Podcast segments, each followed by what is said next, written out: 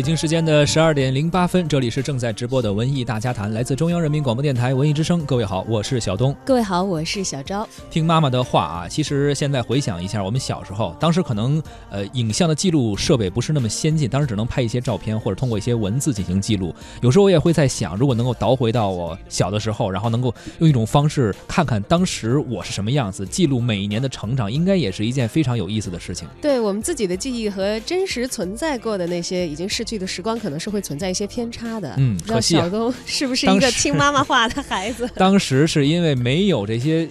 就是影像的记录设备，最多是一些照片，但是照片拍下来的话，只是一个瞬间，而且我们拍照的时候哎笑一个呀，等等嘛，总是要把自己最好的一就是有点面表现出来。假，是吗？熊孩子那一面啊，肯定是记录不下来的。呃，但有一些人可能就会幸运一些，因为、嗯呃，像比如说英国有一部纪录片吧，叫《七年》，在这个纪录纪录片当中呢，制片人每隔七年就会重新访问一批。就是他曾经拍过的这些人啊，来追踪他们的人生轨迹。如果你正好在人生当中碰到了这样一个要拍摄你的团队，他时不常的跟踪一下你的成长，嗯，其实就多了一个课题来记录你的成长。是这样一部纪录片，也会让人们非常津津乐道啊，去反观自己的人生。而如今，咱们中国也有这样一个连续十年去关注中国零零后孩子成长的系列纪录片，它的名名字就叫《零零后》，已经在二十号登陆了央视纪录片频道。零零后一共有五集，分别是《爱的方程式》《时光若倒流》《成长单行道》《一一的世界》《朋友这件事》。明天呢就将播出最后一集了。片中每一个孩子的成长经历都是不可复制的生命故事。不知道您是不是关注到了央视的这部纪录片啊？其实也可以跟我们在节目的同时呢，分享一下您看这部纪录片的感受，以及也可以分享一下您童年的时光、成长的那种感受。收听节目同时，可以关注微信公众号“文艺之声”，发来文字留言，还有机会获得电影票。本周日十二点四十五分，文艺之声一零六六观影团再出发，会邀请大家在卢米埃影城北京驻总万科店包场观看新电影《赛车总动员三》。如果您想成为其中的一员，现在就发送姓名加上电话加《赛车总动员》到文艺之声的微信公众号抢票报名吧。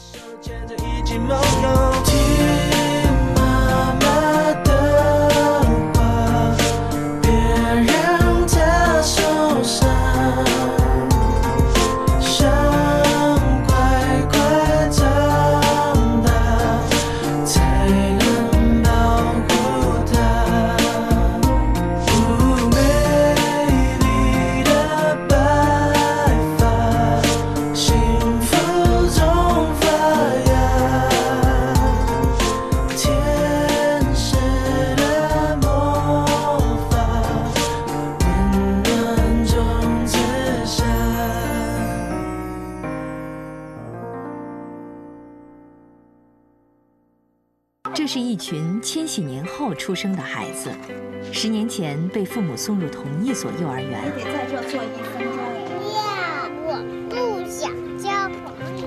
爸爸，时光流逝，孩子们长大了，十五岁儿郎，如今正迈入青春期的他们，将如何突破青春的困惑，选择未来的生活？这是我自己选择的路，我会一直坚持走下去。现在的选择就是说，我现在要去追寻我的天命。初一的时候，他实际上就有一种说白了，就是根本就不跟我们交流了。我觉得你有时间看看这个。我看完了。说十三岁要进入青春期，一般都会开始叛逆。你让妈妈先更年完了以后，你再青春期。从幼儿园到小学，再到中学，这是一群中国零零后孩子的成长故事。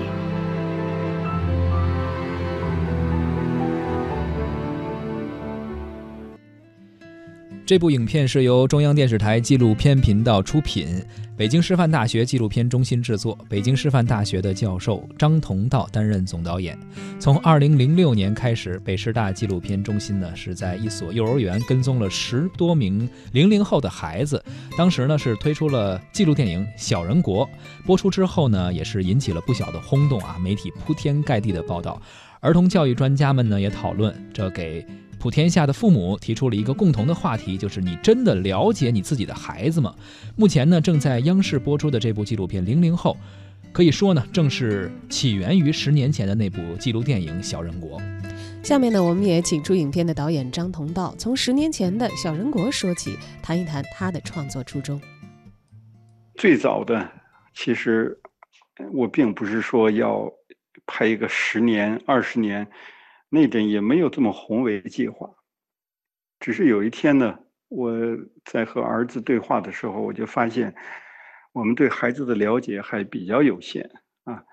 呃，那阵我儿子四岁，隔膜在什么地方？在于我们用成人的感知来，呃，认识这个世界，但孩子是用他自己的感知，用他那种幼小的身体感知这个世界。所以，同样一件事情，感知的结果不一样。这个事儿就引起了我的好奇。那么孩子究竟是什么样？他怎么认识这个世界？哎，那这个事儿呢是需要去观察、去研究。这恰好呢，我就有一个朋友，他办了一个幼儿园，他发现了孩子们有很多，哎，我们看来很奇怪，但其实是非常有意思的一种状态。嗯，而且在一般的幼儿园里呢，由于我们都是，呃，所有的事情由老师安排好，上什么课，什么时候上，怎么上，谁和谁在一个组，都是安排好了的。孩子呢，自主权比较小，这样他的个性发挥的空间就比较少。而我拍这个八学园呢，他是给孩子比较大的空间。那由于他增加了自主权、选择权，那孩子的个性就发挥的非常充分。有很多事情在我们看来匪夷所思。你看，我给你举两个例子。一个，我们去拍的时候，有一个四岁的小女孩，天天在门口等一个小男生。呃，那个小男孩也是四岁，小男孩不来，他就不进屋，也不吃饭。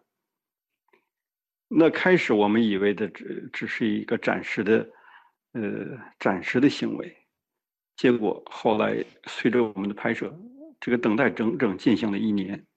那还有比如一个小朋友总是一个人，啊，我们这次呃也拍了这个孩子总是一个人，呃，老师再怎么劝他就是不愿意跟其他小朋友一起玩啊，老师逼急了还把小朋友给逼哭了。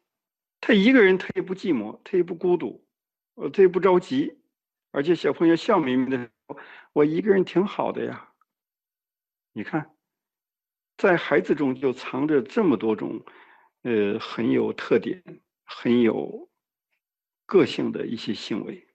这所以这样子呢，我们就在零六年拍到零七年，就天天拍啊。我的摄影师天天驻扎在幼儿园。嗯，每天孩子不来，他就来了；孩子走了，他再走，啊，整整拍了一年多。我们剪了一部电影，叫《小人国》，一套十八集的纪录片，叫《成长秘密》。啊，这个电影在影院里放了，这个电视片呢，也在央视、在教育台、在很多电视台啊，大概接近二十家台都播出了。嗯，反响还比较大，主要是年轻的父母。零零后指的是在二零零零到二零零九年之间出生的孩子们啊，成长于急速转型和发展的中国当代社会，他们大多个性鲜明，有着开放的观念，也喜欢接受新鲜事物，自主选择生活。十年的时间过去了，这些孩子已经从幼儿园的小朋友变成了青春期的学生。摄制组呢也一路跟拍他们从幼儿园到小学再到中学，十年的时间，从幼儿园共同的起点去出发，呃，家长们也为孩子们选择了非常呃迥然相异的道路啊，有的可能进入了公立的学校，哎，主流的教育体系，而有的呢选择私立的学校，有着一定的宽松的环境，呃，当然也随时保留着可以回归到主流教育的可能，而有一些直接就选择了去海外求学，绕道现行的体育教育制度。所以说，纪录片呢，零零后以十年的一个跨度，也是对现有的教育模式提出了一些拷问。眼见着孩子们的成长，而且是活生生的、非常真实的啊，这些家庭的孩子们的成长，不知道作为观众的您会有何感触？而这部纪录片还会不会一直拍下去呢？我们一起再来听一听张导的说法。在后来，他们读到小学的时候，我又拍了一次，呃，又拍了十二集片子啊，叫《成长的秘密之小学时代》。你会发现，小学里的状态跟幼儿园全然不同啊。主要的变化在于，由于不同的小学，它的管理方式不一样啊。那种比较传统的小学，它是要求很严格的。那原来在八学院中比较自由，呃，个性惯了的孩子，到了这儿就受到了很大的挫折。那有的孩子呢，又又受不了这样一种呃严格的约束，所以就选择去了什么家庭学校啊、私立学校，呃，甚至有的就到了国外去了。你就感受到，呃，教育方式对孩子的影响太大了，但是。不同的孩子，追求也不同，有的就比较能适应，呃，那这个也是对我一种刺激啊，就是我我可能原来以为，呃，自由的给孩子更大空间的这样一种方式会更好啊，我管它叫主动教育。那现在看来呢，孩子不同，可能方法也不太一样，那么就有了。到一六年，我拍的最小的孩子已经小学毕业要上初中了，大的呢是初中毕业要上高中了。我就在想，呃，我又需要重新拍一次。你比如说前边那个不愿意交朋友那个叫依依，依依在老师的呃苦口婆心的呃反复引导下，哎，学会交朋友，但是。我们拍初中的依依的时候，一会有时候突然说：“我觉得我那时候挺好的啊，我一个人还是挺好的，我挺佩服我那时候的。”你看，也就是说，人的本性有时候是很难改变的。虽然由于教育的原因发生一些外部的变化啊，但他的内心是没有变化的，他还是喜欢一个人。那这就是让我们去思考，教育能改变什么，不能改变什么，啊，就教育不能解决所有的问题。同时呢，还有一个很重要的概念啊，也是我这次认识到的，恐怕没有一种绝对正确的方法，严格的还是宽松的，啊，自由的还是限制的，方法本身可能无所谓对错。而关键在于这个方法是否适合这个孩子，又由于对孩子未来的一种好奇，所以我一直保持这种，呃，对这群孩子成长的一种关注，那就是这个孩子究竟会长成什么样的人？这个对我是一个巨大的吸引。通过纪录片《零零后》啊，你会看到一个个可爱的孩子们从小到大的变化。哎，确实是想想也觉得是能够记录下来，从一岁开始一直长到十几岁啊，这个变化应该很奇妙。对，而且我们看到的导演的背景也是。呃，北京师范大学是吧？嗯，这有这个教育方面的背景，不管是从一个长者也好，还是一个成年人说，觉得同一个事情好像思考的维度，小朋友就是跟你不一样，也充满了好奇心，嗯，也充满了这种呃平视的这种愿望啊，为我们做了这样的一个纪录片。我觉得最为难能可贵的就是，很多人可能不太有机会像他一样，去耗费十年的心力，对，去去持续的去做这样的一件事情，到今天才成。但是通过他的这个成果，其实我们可以看到浓缩的时间在别人的生命里所打下的印记，有可能有一些共同的地方，可以从别人的一些经历中呢来影射出自己啊其他的零零后的一些经历。比如我们看看片中有哪些人物啊？片中有一个叫天天的这样一个小朋友，啊，从一个不愿意加入群体的另类儿童，最后变成了一个阳光灿烂的青年，和爸爸一起骑行去西藏，还到了布达拉宫。哎，这个就是一个变化的过程。还有片中的人物依依，从悠悠自得、拒绝交朋友的小女孩，变成了一个温雅又从容的美少女啊。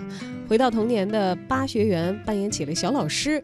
啊，片中的萌萌呢，是从一个童话里的小公主变成了一个个性张扬的青春期的女孩，反差很大哈。还有晨晨，原来是一心一意等待小朋友，现在呢不愿意交朋友，宁愿和虚拟世界为伍。二零零六年的小人国为张同道导演打开了一个隐秘的儿童世界。他在导演手记中写道：“啊，由此我才明白，凭借身体和年龄而居高临下的去俯视儿童是多么野蛮和傲慢。于是，记录儿童成长成为了我一个时期的工作主题。嗯，教育是一场孩子、家长与老师之间的心理的战争。